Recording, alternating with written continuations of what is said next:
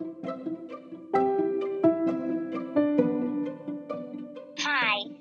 I'm Matilda, and my favorite food is French vanilla ice cream.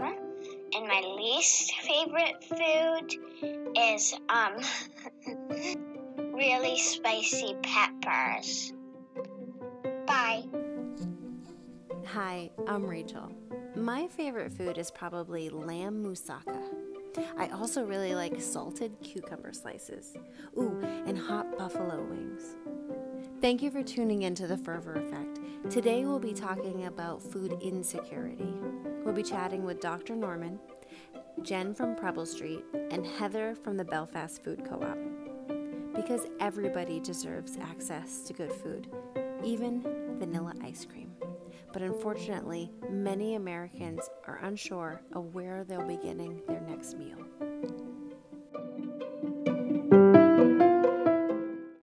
In the United States, 37.2 million people were considered food insecure last year. In my state of Maine, 173,000. One in every five children in the state of Maine are considered food insecure. Food insecurity is a term created by the USDA. It's a household level economic and social condition of limited or uncertain access to adequate food. In the United States, due to the effects of the coronavirus pandemic, more than 50 million people may experience food insecurity in 2020, including the potential 17 million children. Every community in the country is home to families who struggle with food insecurity, including rural and suburban communities.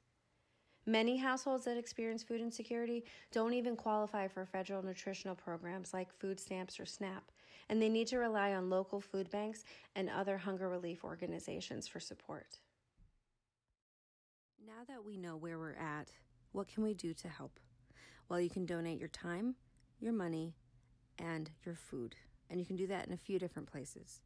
You can also help reduce the stigma of asking for help by acknowledging the fact that we all need some help from time to time. And we're also going to get a better understanding of food insecurity and its effect on one's health. And we're going to get a better understanding of the resources available in our own community. So that if you ever need help or you come across somebody who does, you'll know exactly what direction you can point them. Here's Dr. Norman. So I'm Anastasia Norman. Um, I am a primary care family medicine physician. I've been practicing um, for seven years since I graduated from residency. And um, one of my passions is actually uh, nutrition and the way that it interacts with health. Can you tell me a little bit about your practice and like how that got started and how it functions? Absolutely. Um, well, it, I kind of put the cart before the horse actually my myself professionally. I I already decided before I even got admitted to medical school that this is uh, more or less the type of medicine I wanted to be practicing. Um, and it just took a long time for me to get back there. Um, so, so nice. 16 years ago 16 years ago I had graduated from college and it was actually a little bit longer than 16 years ago, but but 16 years ago, I, I more or less realized I wanted to do medicine, and I was at that time living on an organic farm in Northern California, and there was a physician there who was um, mostly retired. He was kind of had some health problems, and he was just living alongside the farm, and the folks that worked on the farm were all completely uninsured and um, a lot of them struggled with uh, cultural and language barriers. And so he uh, treated all of them for either barter or cash.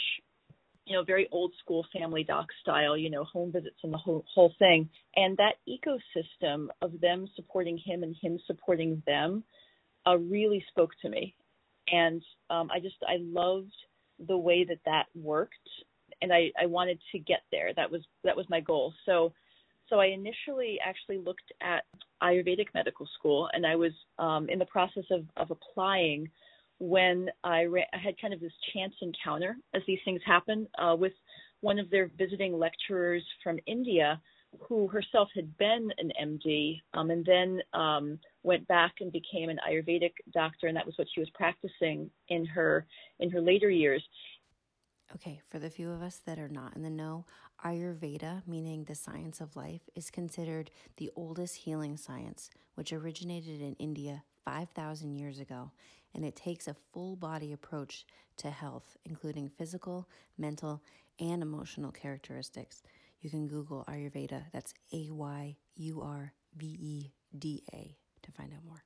And she said, you know, you really need to go get a traditional Western medicine degree and then you can do both later but you need to do this now while you've got energy and we need more people that can do both and something about that just the way that she was she just uh, she was a very she was a very strong woman and she kind of didn't take no mm. for an answer until I promised her I was going to do it but so I did I applied to Western med- medical school um, and I got into one that was very friendly to Eastern philosophies which is mm. um, Albert Einstein College of Medicine in New York City which it, it's a very traditional medical school, but it was founded by the Jewish population in New York City um, in the 50s when Jewish physicians and people that wanted to become physicians were being denied entry to uh, medical schools for, for various reasons. Um, a lot of it happened to do with racism.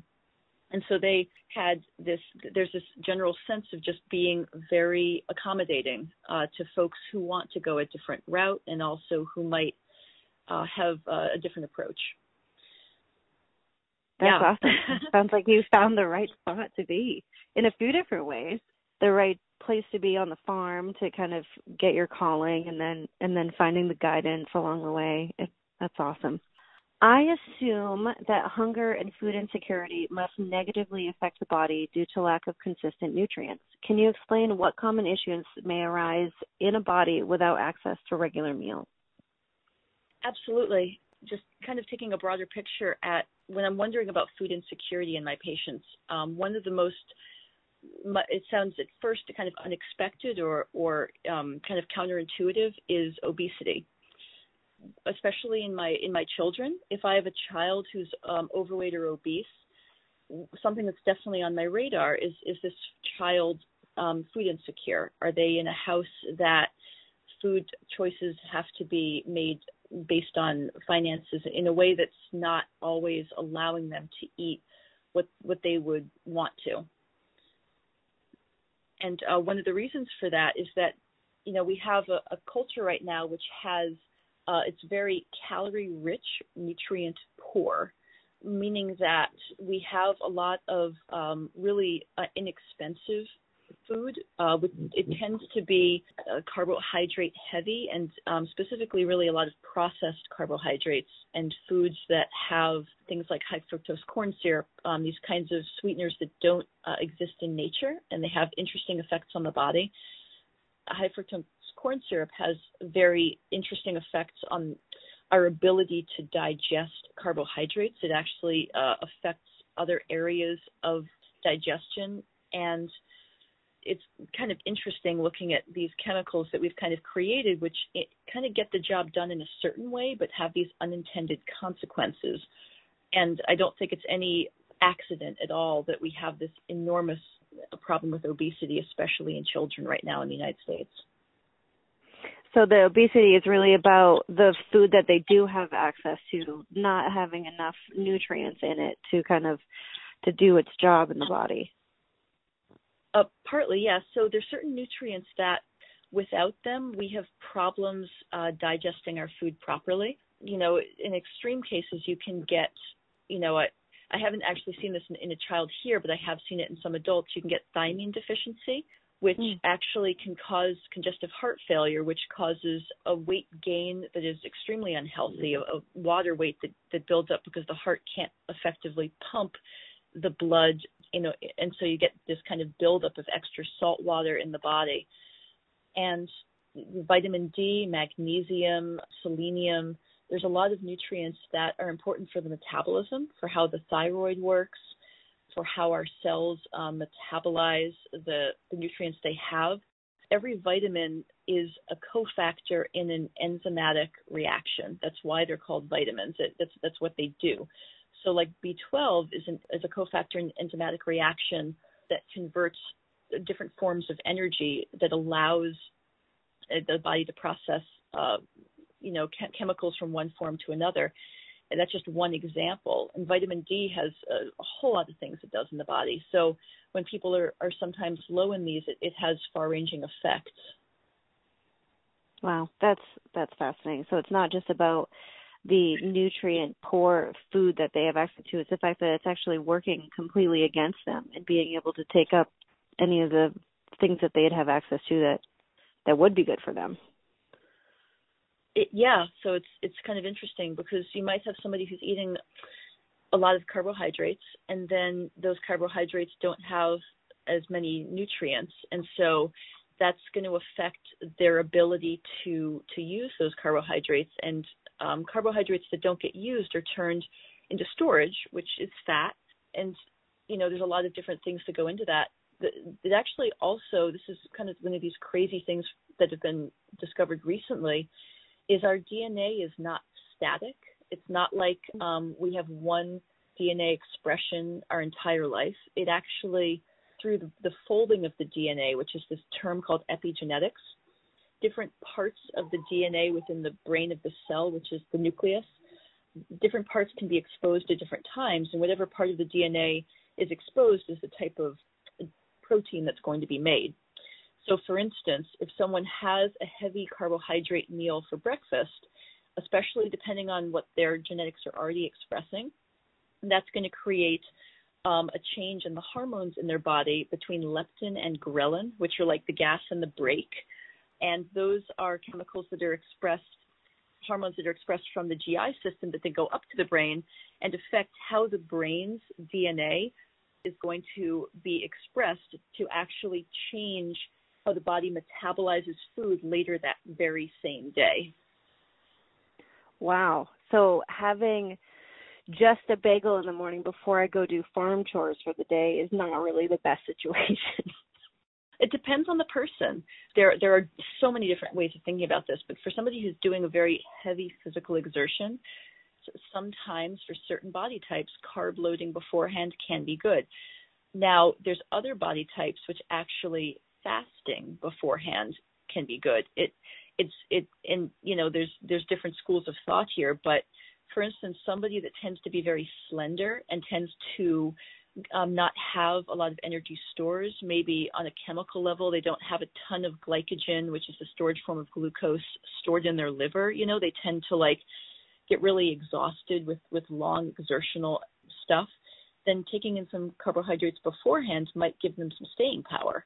You know, but if you've got somebody whose body's built more like a diesel engine, where they've got they've got you know glycogen for days, and you know they would be a, a person that probably would survive the famine. You know they the kind of person that they you know the joke is they look at a carb and they gain weight.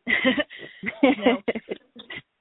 their bodies are made to, to last the famine, and so for them, actually, their body's kind of expecting to, you know, as much as we kind of anthropomorphize this, their body's expecting to go without those those carbs, have a heavy physical workout, and then replace that afterwards.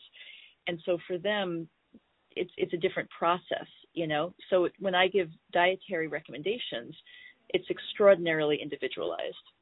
Wow, that is fascinating stuff. That's why I love this. I know I'm already like trying to apply it to my own life, and I'm like, wait, wait, wait, that's not what we're here for. um, so I also assume mental health is impacted by the lack of food security. Do you have insight on the ways the lack of nutrients affects the brain or mental health? Oh, absolutely. Actually, I was I was just talking about this with my husband last night. There's the the kind of the scarcity mindset versus the abundance mindset. So somebody could be looking at the same plate of food, and mm-hmm. if they are coming at it with the idea that you know this is maybe the last good meal I'm going to have in a bit, I really need to make this count. It's going to be a mm-hmm. different experience than someone who's thinking, ah, you know, I got, I, I'm going to get this again tomorrow. Sure, it's not in my fridge right now, but but I can, you know, there's more to come. There's plenty, you know, there's plenty. There's no concern they're going to approach that meal a lot differently. And they're going to approach how they acquire food differently. Somebody who has had food insecurity in the past they may find themselves hoarding or um, kind of scanning for sales and then stocking up on low cost but maybe low nutrient food sources just in case. You know, they may mm-hmm. buy an entire case of something, even if it's not a great food product, just because they got a really good deal on it. Mm. If I have a coworker who is food insecure, even though we're doing the same things, we're getting up, driving to work, and we're we're having completely different days, just because their stress level must be just kind of taking over um, I would think, and that must just affect like the day to day and overall mental and physical health. Oh, absolutely. And this is one of the reasons that school meals are so incredibly important. Um, and that's taking an enormous toll on folks right now. If you are going to school and you're hungry, you know, just imagine you're starting your day and you're supposed to be taking a, a test, say, but you haven't had a good meal or you, you had an inadequate meal and you're hungry how can you possibly focus on what you're doing? You know, you might be even hangry, you know, that, mm. that term for for when we, you know our, our bodies are kind of reacting to things a little bit more stridently because we're not uh, not in a good nutritional spot. So, you know, this is during this past year with with COVID, it's certainly extremely hard, and I think uh, hard to bring up uh, for families that are struggling with food insecurity because they might, you know, if their child is not getting on the bus to go to school on a particular day, they're not going to be getting breakfast, lunch, afternoon snack. You know, there and and it might be difficult for them to acquire those things, and they might mm-hmm. feel uh, shame about that and not reach out because there are programs to help folks get food. There's a lot of programs actually to help folks get food but not everybody that could use those services is is reaching out for them. Do you think there are things as a community member that I could do or we could do that would reduce the stigma asking for help when it comes to food security? Yeah, um, you know, it's a wonderful question. Um, I think, you know, normalizing the fact that this time period right now no one's doing this well. Like no one is really su- succeeding right now. And being really real can be helpful. So one of my favorite uh, posts recently, I have a friend who is she's she's you know kind of in this high powered uh, position at one of the local nonprofits and I have a ton of respect for her. And she's you know one of these people I kind of look up to. And it was the most absolutely cathartic and warm hearted thing she did recently was to post on Facebook some pictures of her house just completely torn apart. Like there was um a picture a picture of like her christmas tree and in the front of it like just chaos and then a little like hand drawn arrow at this little pile of stuff on the floor. You can't really what tell what it is, and it just says poop. it's just like yes, yes, like you're trying to work from home and you've got two toddlers, and this is just where mm. we're at right now. You know? Yeah. Uh, that is just bringing some humor uh, to it and not trying to pretend that things are okay, but also you know, we don't have to be overly dramatic, but I think just just being really real and mm. and also I think how we bring things up in a visit. When when I'm wondering about that, if I have you know, especially like an overweight child in front of me and here are the parents and we're kind of talking about it, you know, not being judgmental at all.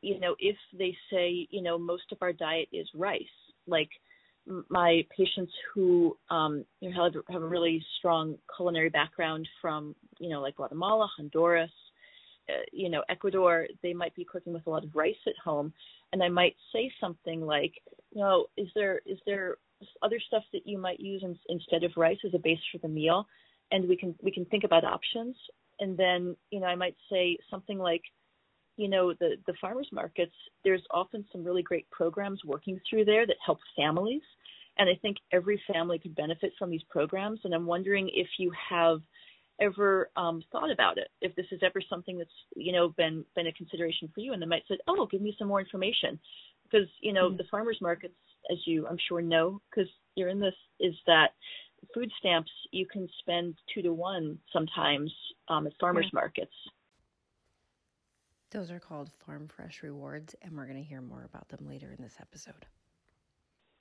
One of the things I'll just point out, you know, one of the, I'm seeing a lot of folks right now that are either uninsured or underinsured, and being able to have these conversations with them has been wonderful. Um, I think one of the problems when I was working in an insurance based model is that the payment system dictated the length of the visit. Um, and it, they did it, they do it indirectly, but basically the 15 minute visit is not it's not a it's not a brainchild of like this is the best thing for the patient, you know. Um, it's it's because of it's a financial decision, and right. when I'm in a direct primary care environment, there's no time pressure. That's not something that's even relevant anymore. And so being able to get to know somebody and figure this out, it just makes an enormous difference. And I, it's kind of like the first time I'm really able to have the conversations that I've been wanting to have for over 10 years since I mm. started, you know, the process of becoming a medical doctor. Uh, it's kind of incredible. One of the things that has really brought around to me is that when, when folks are directly connected to their physician and there's no middleman and there's nobody kind of making these decisions, you know, the, the patient's able to actually advocate a lot better for themselves. Um, and especially for families, uh, you know, being able to get in touch with a physician by phone or by text or by email. You know, if you have five kids at home and you want to talk about just one of them, dragging all the other four kids into the office just to talk about the one is like a nightmare scenario. And if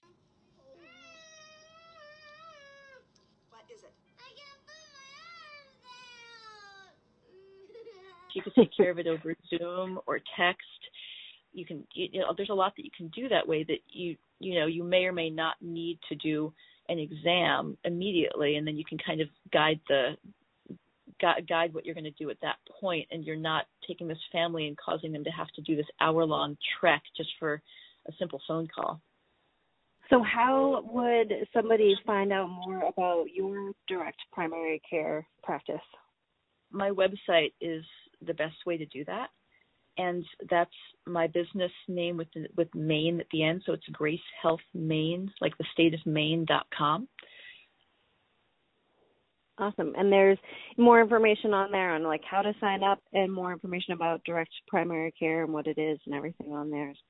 Yeah, I have um you know, I think all of us are a little um uh, you know we're, we're trying to spread the word about this because direct primary care it's you know none of us are going to get rich off of this. Primary care is the least expensive part of the medical system but it's where 90% of the care actually happens. You know so when medicare did their evaluation um, i think it was either last year or the year before they figured out that 90% of the care that their medicare beneficiaries were getting was happening on the primary care level but that was only constituting about 10% of the cost that was in the system. Wow. Uh, yeah, and so you know, paying, uh, you know, in conventional the conventional world, you'd pay like what, like a one or two thousand dollars per month for insurance. That then you have to spend a three thousand dollar deductible to suddenly have the option of only seeing your primary care doctor for fifteen dollars. or, yeah. or, or you can just pay your doctor directly and you know it's it's like primary care just doesn't make sense in insurance model. It's that's not where the expense in the system is you know? Um it's like having car insurance that pays for oil changes it, you might as well just pay the, mechanic directly. It's always going to be cheaper. And and so it's part of the safety net for folks because no matter what their insurance situation is they can get medical care and it costs less than a cell phone bill. And we can yeah. take care of just about the vast majority of what people need and it's worthwhile to us and we're still able to put food on our families plates. So it's you know it's that analogy. It's like the you know the the farmer and the doctor working together to keep the people that are managing the farm healthy. The bedrock really of of health is uh, the lifestyle and the lifestyle is only as healthy as what people are able um, to do to take care of themselves what I will say is that healthy food does not need to be expensive. And one of the survival meals that I know I did when I was in medical school and I didn't have like two pennies to rub together, you know, um, mm. are you can actually you can actually make um, rice and beans and throw a little bit of veggies in there, and you can make the whole thing in a rice cooker. And I actually um, one of my blog posts is um, related to this. Uh, you can make a really healthy meal that's less than a dollar per person per meal called khichdi. It's a it's an Ayurvedic recipe. You can make it in 15 minutes in a rice cooker um, enough to feed a family of four, and it, it'll cost you like five bucks. It's it's super affordable. Um, oh wow! And then yeah, and and it's and and you can you know, and that's with like or all organic stuff, uh, like veggies, like the whole deal. And the other thing is that there's some really healthy um, microwave meals out there, and usually I wouldn't be a huge proponent of microwave meals, but there's actually like you know the market the market forces have created the demand and there's a couple that I use that are less than four dollars per meal. You know, which definitely more than the kitchery. But if you're on, if you're in a rush or you don't have a proper kitchen, you know, some of my patients mm-hmm. are living in motels. If you mm-hmm. just have a microwave, you can make yourself a nutritious meal for less than four dollars a meal. Awesome. Is there a particular like one that you're thinking of that's or something to look for on the packaging when shopping for a nutritious option in the frozen food section? Yeah, absolutely. There's a company called Saffron Road. I think they're organic. They're definitely halal. They have them right around here. Like I know right across the street from me, Legion Square Market, you can buy one for three dollars and forty nine cents, and I know that because that was what I had for lunch today. um, um, yeah, full disclosure, I did not have time to cook. Um, that was what I had for lunch. Healthy Choice has um, power bowls which they have like uh like a couple of there's one called refresh and there's another they have like kind of funny names but they're healthy choice power bowls and those are also like three dollars and fifty cents and i have had a couple of those recently and they they actually are all veggies and meats there's like no grains in there they use rice they use riced cauliflower instead of rice okay so like they're using cauliflower as the as the carb base which is amazing. Wow. And the whole thing comes in a in a in a like compostable bowl. I, I mean, wow. yeah, that's awesome. You know. And if you don't think you can get your little ones to eat that cauliflower bowl, I have a tip for you. Put the bowl down in front of them, look them square in the eyes, and ask, How do the little piggies go? That's right. Oink, oink. Now, show me how the piggies eat. This is your trough. Show me how the piggies eat. Be a good boy. Show mommy how the piggies eat.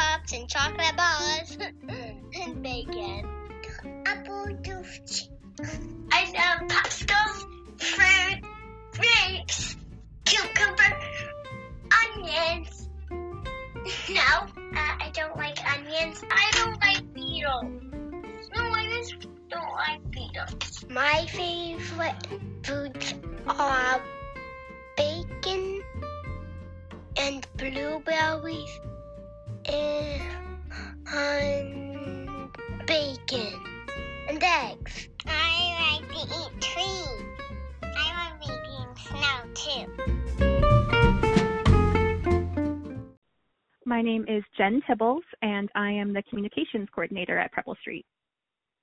So, who yes. are you coordinating communications for? It's actually a little bit of everything. So, our communications department is two people, my boss and I. I manage the website and our social media. I talk to clients and help them share their stories. Talk to our caseworkers also to help share client stories and you know put out there what's happening on the ground uh, for people experiencing hunger and homelessness.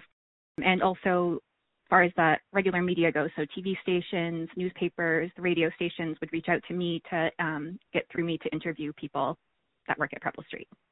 To back up, for people that aren't super familiar with Preble Street, like obviously you guys do pretty much everything. You help with homelessness, you help with food insecurity, but how would you Mm-hmm. describe mm-hmm. Preble Street?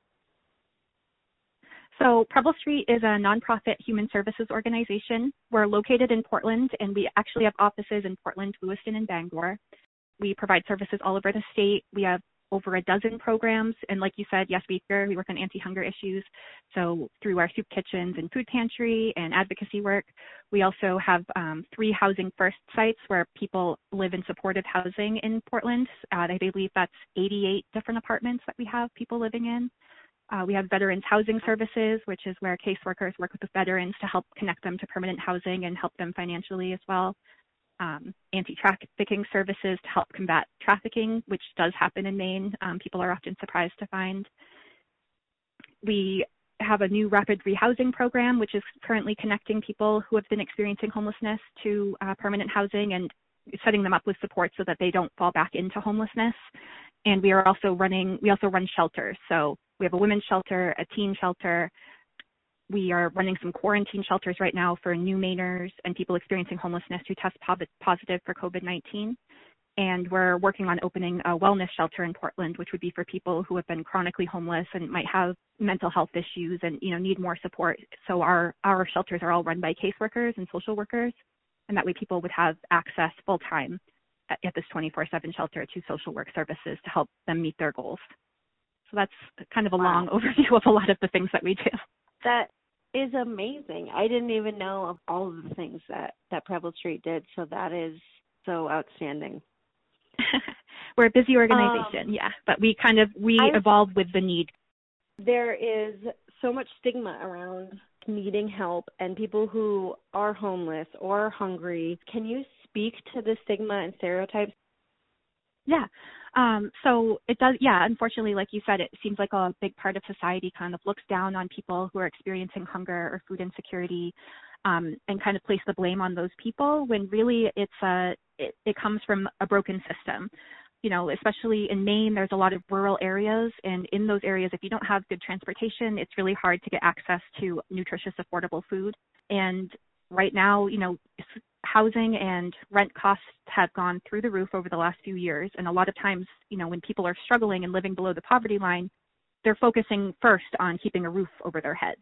So once money goes to pay for this, you know, these increased rents, this increased mortgage, and, you know, to keep the heat on when you live in Maine, there's not always enough money left for food. So it's not that people aren't trying or, you know, there's it's not their fault that they're hungry. It's that they're they're trying to survive. And actually, you know, since your podcast is about resiliency, I was thinking before this conversation about also how resilient people that, you know, I feel like the part that people don't see or think about is how resilient people that have gone through real hunger are. And I have a little bit of a story of someone I know that I'd like to share if that's okay. Absolutely. This person, he's he's shared his story publicly several times, but I didn't speak to him before this, so I'm going to use a pseudonym. So we'll call him John. Um, so John's a Navy veteran, and you know he came home, he got to work, he was living in Maine, and unfortunately he got injured while working, and was and he lost his job. And while he was working, he was also on um, SNAP, which is most people know it as food as food stamps. It stands for the Supplemental Nutrition Assistance Program. Well, once he lost his work, he also lost his access to SNAP and to food stamps because at the time it was required that you worked 20 hours a week to qualify for food stamps. So now he was he he had no job, he had no food, he became homeless, and he actually spent a year living in a tent, um, eating once or less a day. He was literally hunting squirrels to survive. The most impactful story he's that he shares is um, he lost so much weight, and he's not a big guy to begin with, like he's just an average sized man. He lost so much weight that he had to create seven new holes in his belt just so that it would continue to fit.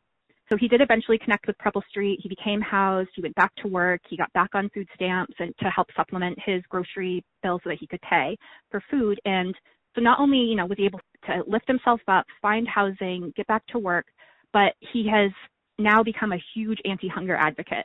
John has gone to the state house to testify in front of, you know, the Maine legislature. He's gone to DC to tell Congress. He brings his belt with him and holds it up, showing the seven holes in it to show them, you know, how much he suffered because of the limitations that were involved with SNAP or with his food stamps, and to try to convince them that more needs to be done to help people because people are literally starving. So he's turned his life around and now uses his experience and his voice to make things better for others. And I just find that pretty incredible. That is inspiring. I can't imagine. I, I did know about that 20 hour um work rule. I don't know if it's changed Mhm. since then, but I had a friend who was just temporarily laid off and was able to find like 15 hours worth of work and they're basically like we can't help you unless you make 5 hours more a week. Yeah. And they're like I could honestly afford enough rice and beans if I could if I could find 5 hours more a week to not Right. need your help. Right. I know. It's So that so unbelievable. Like the, the it just is such a backwards idea. Like, you know, like I don't know if they think that starving people is going to make them more able to find work. Like it just makes no sense. Like I yeah, that's definitely one of the things that we advocated against was this rule. Okay. How are Preble Street Soup Kitchens and mobile food services running at the moment? There's actually several different ways that Preble Street is fighting hunger right now through direct services. So we have two soup kitchens, one at the Women's Shelter at Florence House in Portland, and the other at the Preble Street Teen Center. And both of those places serve three meals a day, 365 days a year. But uh, those right now are only for the women and the youth. We also have a food pantry, which we increased from one day a week. The last several years it was one day a week, but with COVID, the need was so high that in March we moved it to five days a week. And each of those five days, we are serving about an average of 65 families with, with groceries on each of those days. Um, and that's located at our central kitchen at 252 Oxford Street in Portland. So Tuesday through Saturday, starting at 1.30, people can go there to get food. Um, there's also, the central kitchen also provides three meals a day, 365 days a year to anyone staying in a shelter in the area. So we deliver, or it's sometimes picked up by people at the shelters to like the YMCA, city shelters, quarantine shelters, and any other shelters in the area. And our street outreach collaborative is bringing two meals a day from the central kitchen to anyone that's not staying in a shelter but is experiencing homelessness. So people that are living on the street and for whatever reason can't access shelter right now. So just between the, the food going to the shelters and to people living outside, that's 800 meals a day that we're providing.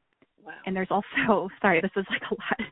Um, we also, through our various programs, have emergency food boxes. So, for example, if someone in our in our Veterans Housing Services knows of a client that needs food, they would bring them a box of groceries. If they're housed, it might be food that needs that can be cooked, and if they're living outside or in a shelter, it would just be food that they can eat without having to have utilities to cook it. So we're actually on track to provide over 1.2 million meals this year, which is double what we've ever done before, which is pretty pretty crazy. Wow. if people are looking to, for how, when, and where and how to get the food, they can just visit our website, preblestreet.org. All the information's there. Can the average person who just needs a bump up this week go somewhere just to get a little bit of food, or do they have to go through Yep. like a Maine state program? No, no program. So all of Preble Street services are either no barrier or low barrier. And for our food services, especially the pantry, you don't have to do anything to qualify. You just show up and you can get a box of groceries. Yeah, again, the, the pantry is at 252 Oxford Street in Portland, and you know hours and everything are, are on our website. But you don't have Wow. to do anything to qualify. In regards to food sourcing partnerships like farm to pantry, how many local farms contribute? I don't have the exact number. I know of at least a dozen local farms that contribute, and I think it varies like month to month and through the season which farms are contributing and what they're contributing. I know we get meat. I know a lot, almost all of our produce comes from farms and also from our partners at Good Shepherd Food Bank who source from local farms. You know, it's anywhere from small farms like your farm, Ray, donated half a pig's worth of meat as well as some um, a monetary donation, which is amazing to big farms like Wolf's Neck this year was a huge supporter and gave us a lot of local meat, vegetables, and everything. Anything that they usually have like a dinner series in the in the summer, I guess, and they had to cancel it due to COVID. So any food they were going to use for that went to Preble Street. Oh wow. I want to name farms, but I'm afraid I'll leave someone out, so I'm not going to list all of them because I don't I don't know everyone there. But yeah, they every month there's different local farms that contribute to our food kitchen. That's awesome. What was the increase in volume from last year to this year?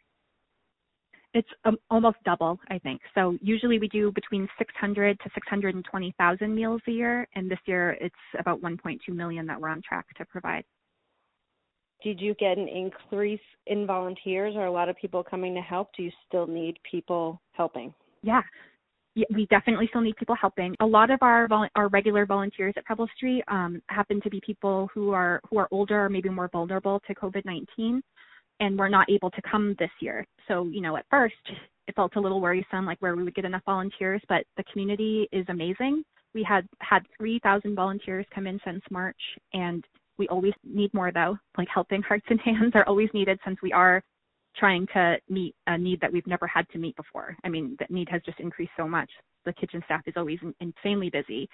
And we do, you know, we require masks. There's only so many people allowed in the building at a time, physical distancing. So it is a safe volunteer opportunity. If you go to preblestreet.org slash volunteer, you can sign up to volunteer right online and pick the, you know, you can either be there for the breakfast, lunch, dinner, or food pantry shifts. And we would love to have people come and help. And what does a volunteer typically do? If it was somebody who's never volunteered, maybe even never been in any sort of commercial kitchen at all and just wanted to come help, what would they likely do? Yeah, so you'll you'll come in, and our kitchen staff is amazing. They you know they work with volunteers every day, including people that have never volunteered or worked in a kitchen before. They'll just they'll guide you with what to do. So it, you might be putting prepared meals that the food kitchen staff has made into meal boxes to bring out for the street outreach collaborative. You might be chopping onions for the day. You might be filling um, pantry boxes with different groceries, and like there'll be a list of what needs to go in each box. There will be plenty of people there to help tell you what to do. It could be anything from cooking, chopping, meal prep, to packaging up meals and, and pantry groceries to go. So it sounds like any skill level someone has, they can find a spot yes. in that in that kitchen to volunteer. Exactly. Yes. Like we have we have high school students that come in and volunteer. You know, they often don't have a lot of cooking experience or anything, but we put them right to work, and you know, they they go along great to people who are actually chefs in their in their normal lives, and you know, come and help prepare amazing meals. So full range of skills. We got a, a big lamb donation, and there was like a a Zoom tutorial where a chef was showing the kitchen staff like an amazing. It's for Christmas. It's for they're going to have a special meal for Christmas um, that we're delivering to clients, and I think the chef was showing them like a special way to prepare the lamb. So there are all different kinds wow. of ways that people can contribute. Yeah, it's pretty cool. That is so cool. Is there anything else you would want to chat about about food insecurity or other things that Preble Street does that you think is really important when we're talking about? Um, it, we kind of already touched on it. I did just want to, you know, mention again, like the resiliency of the community. Like 2020 has been a, a really bad year for a lot of people, but still people have continued to show up with financial donations, food donations, volunteering.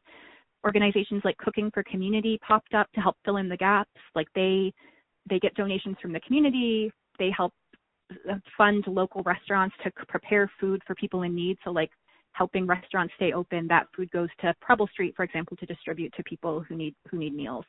So just all kinds of ways that the community has come together to like help in this really tough year.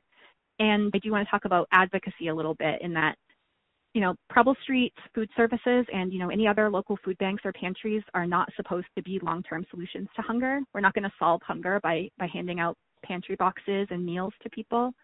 So what we really need is advocacy at a state and federal level for long-term solutions like SNAP and food stamps. Um, you know, people need to, you know, right now there's a lot of people using SNAP and food stamps, but it's not completely meeting the need. You know, people are still even with SNAP going hungry because it's not enough at this time. Mm. So people call their, you know, senator or representative and tell them to boost SNAP and anything that can make SNAP stronger, basically.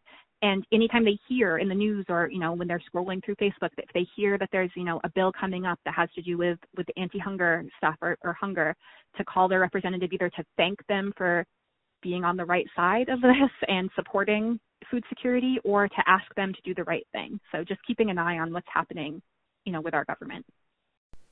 Thank you so much, Jen, for taking the time. I highly recommend going to preblestreet.org to find out more about their shelter, anti hunger, and advocacy programs that Preble Street's doing and how you can get involved and help make a difference.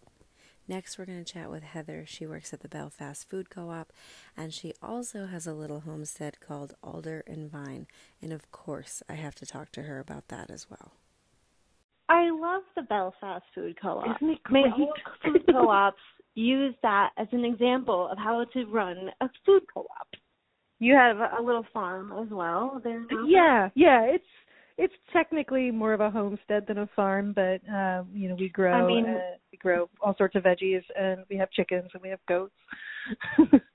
Do you sell any of your stuff? I mean, it looks like you incorporate some of it into your online site, but do you sell like anything to the market or anything?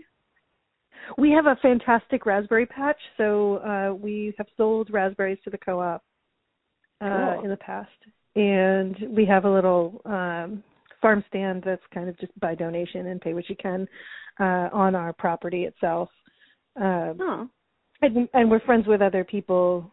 Uh, we have got a very kind of tight knit neighborhood, so uh, we have friends who have a huge greenhouse, and we have other friends who have just this monstrous um, pumpkin patch, and so we get together and you know sell everything at the uh, So little roadside on- stand.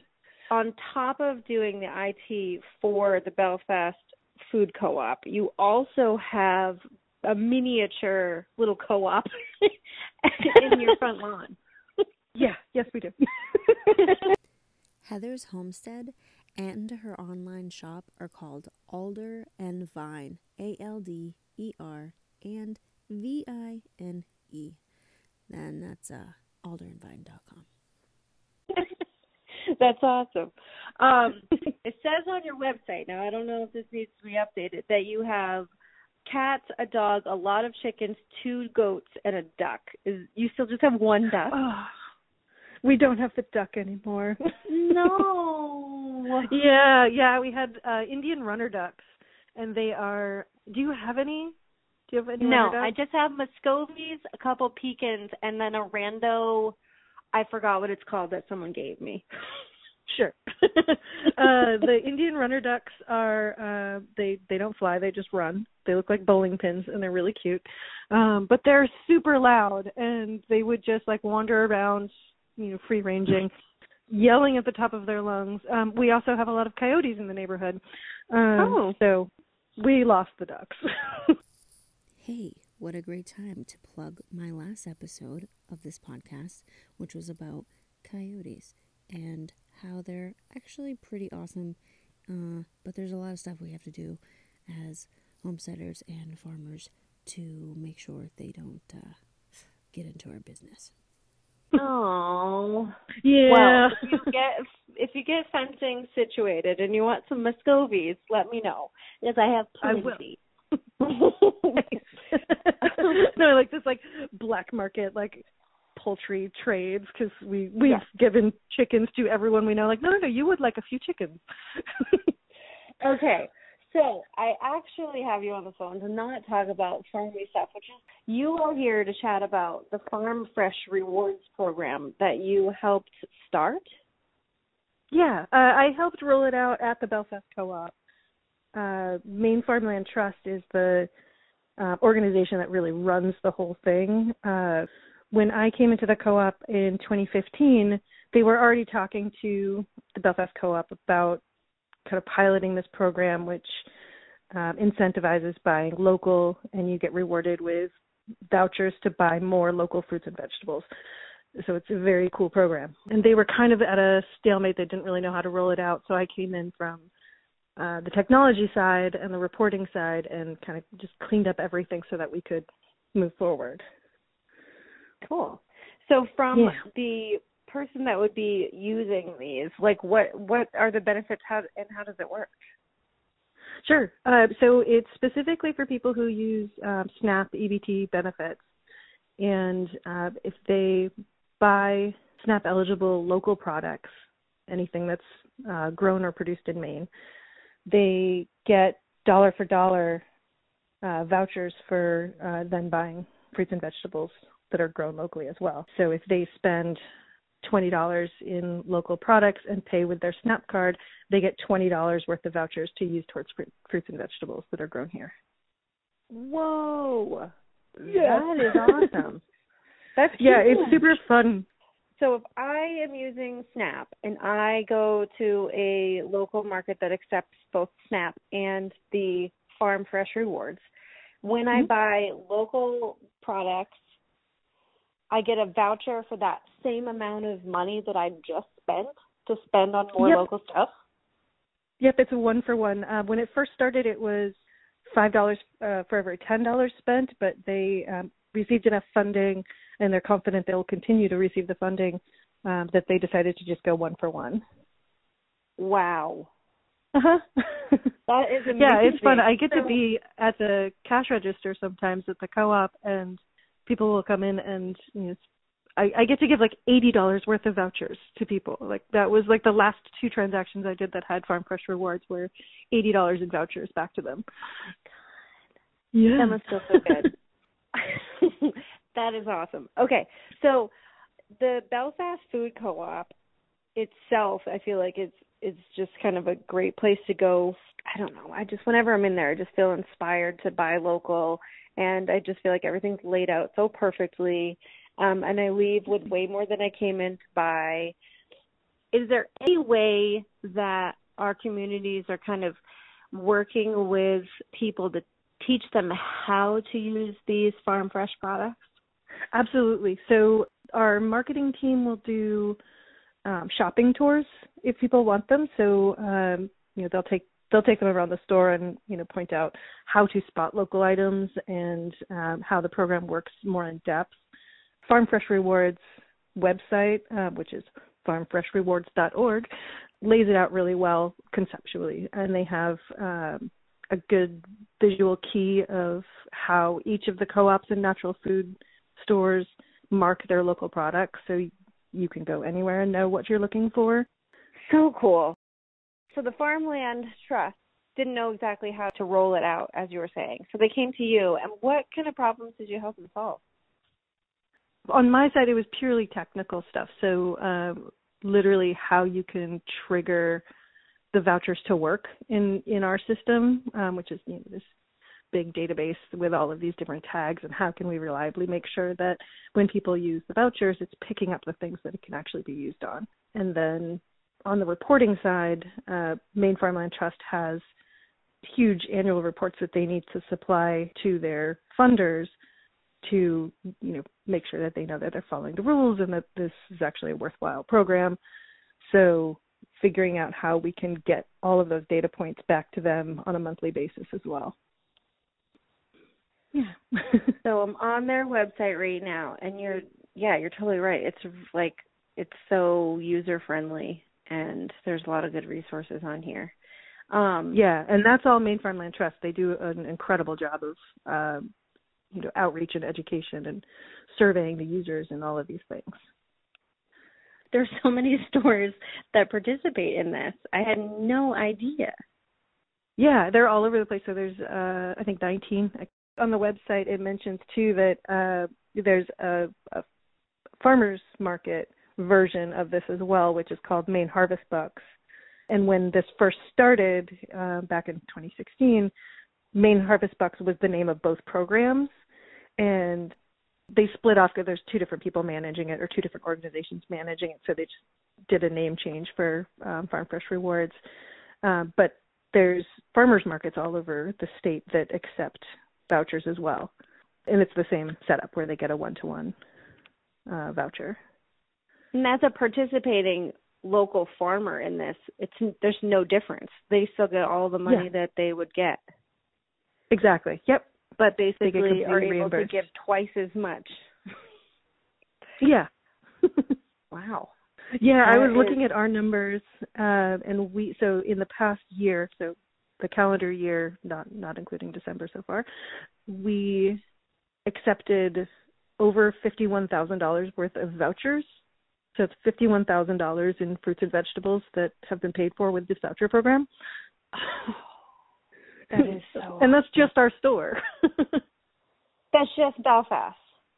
that's just Belfast, and we are between us and Portland. We kind of swap places of who's number one and number two in the program, uh, but uh, and that's why I love them so much.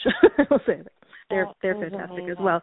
Um, so we like our two stores are kind of this um, the upper tier of um, voucher redemption, but you know there's 17 other stores that are taking part and doing just as much for their communities. That's so cool. I did want to mention that this program isn't specific to Maine. Uh, I've gone to conferences with other co-ops as well as uh, conferences with our uh, software developers, and all of these different co-ops around the country are, uh, you know, trying to troubleshoot how to do these same programs because they exist in at least a dozen other states. Those are the ones I could verify, but they're really starting to spread around the country. So anybody in any state should go to their local co-op and ask if they have these sort of programs. That is really cool. How's the co-op and uh, doing in the um, pandemic? Really, uh, we're really well considering. it's weird to say really well, um, but everybody. I mean, the staff has just been kind of going out straight since March. Uh, you know, where where most small businesses are seeing a huge downturn in in sales we're a grocery store we're seeing nothing but growth which feels weird it feels weird to be like okay so we're making more money than usual. Um people are staying home. People aren't going out to eat so they're buying good food. Like the um people are really spending the time thinking about the quality of the food that they're buying uh because they have the extra income because they're not going out.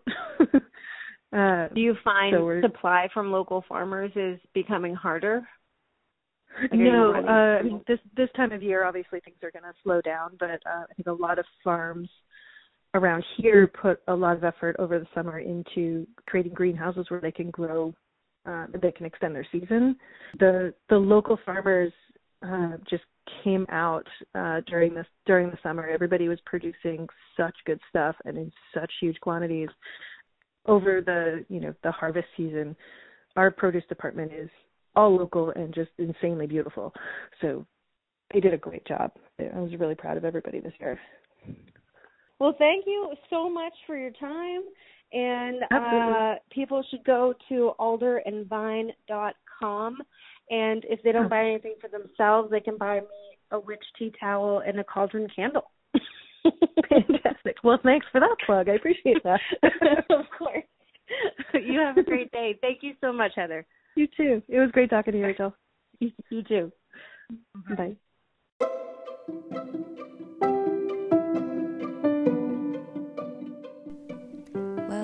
did it. We aired our second episode of this podcast. Yay! Thank you so much, Dr. Anastasia Norman, Jen from Preble Street, and Heather from the Belfast Food Co op.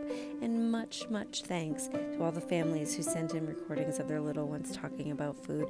I really think it added some lightness to a heavy subject. Thank you so much for tuning into the Fervor Effect. Be sure to subscribe. Maybe you could even tell a friend. Thank you so much. A some it, you bake it in the oven. Yeah. Do you like raising chickens? Mm-hmm. Yeah. What do you like best about your chickens? I I love when they lay eggs. You do. Mm-hmm. Why do you like when they lay eggs? Because so we can eat them. Yeah. All right. What about your pigs? They we I like eating meat from them. You do. There's a sticky and it gets in my teeth. It does. What's your favorite kind of food? Um, I I love like hot dogs and mac and cheese. You do. That's your favorite. Yeah. What else do you like to eat? I like to eat trees. Trees. What do you mean? Being silly. Yeah. Okay. I love eating snow too. Like eat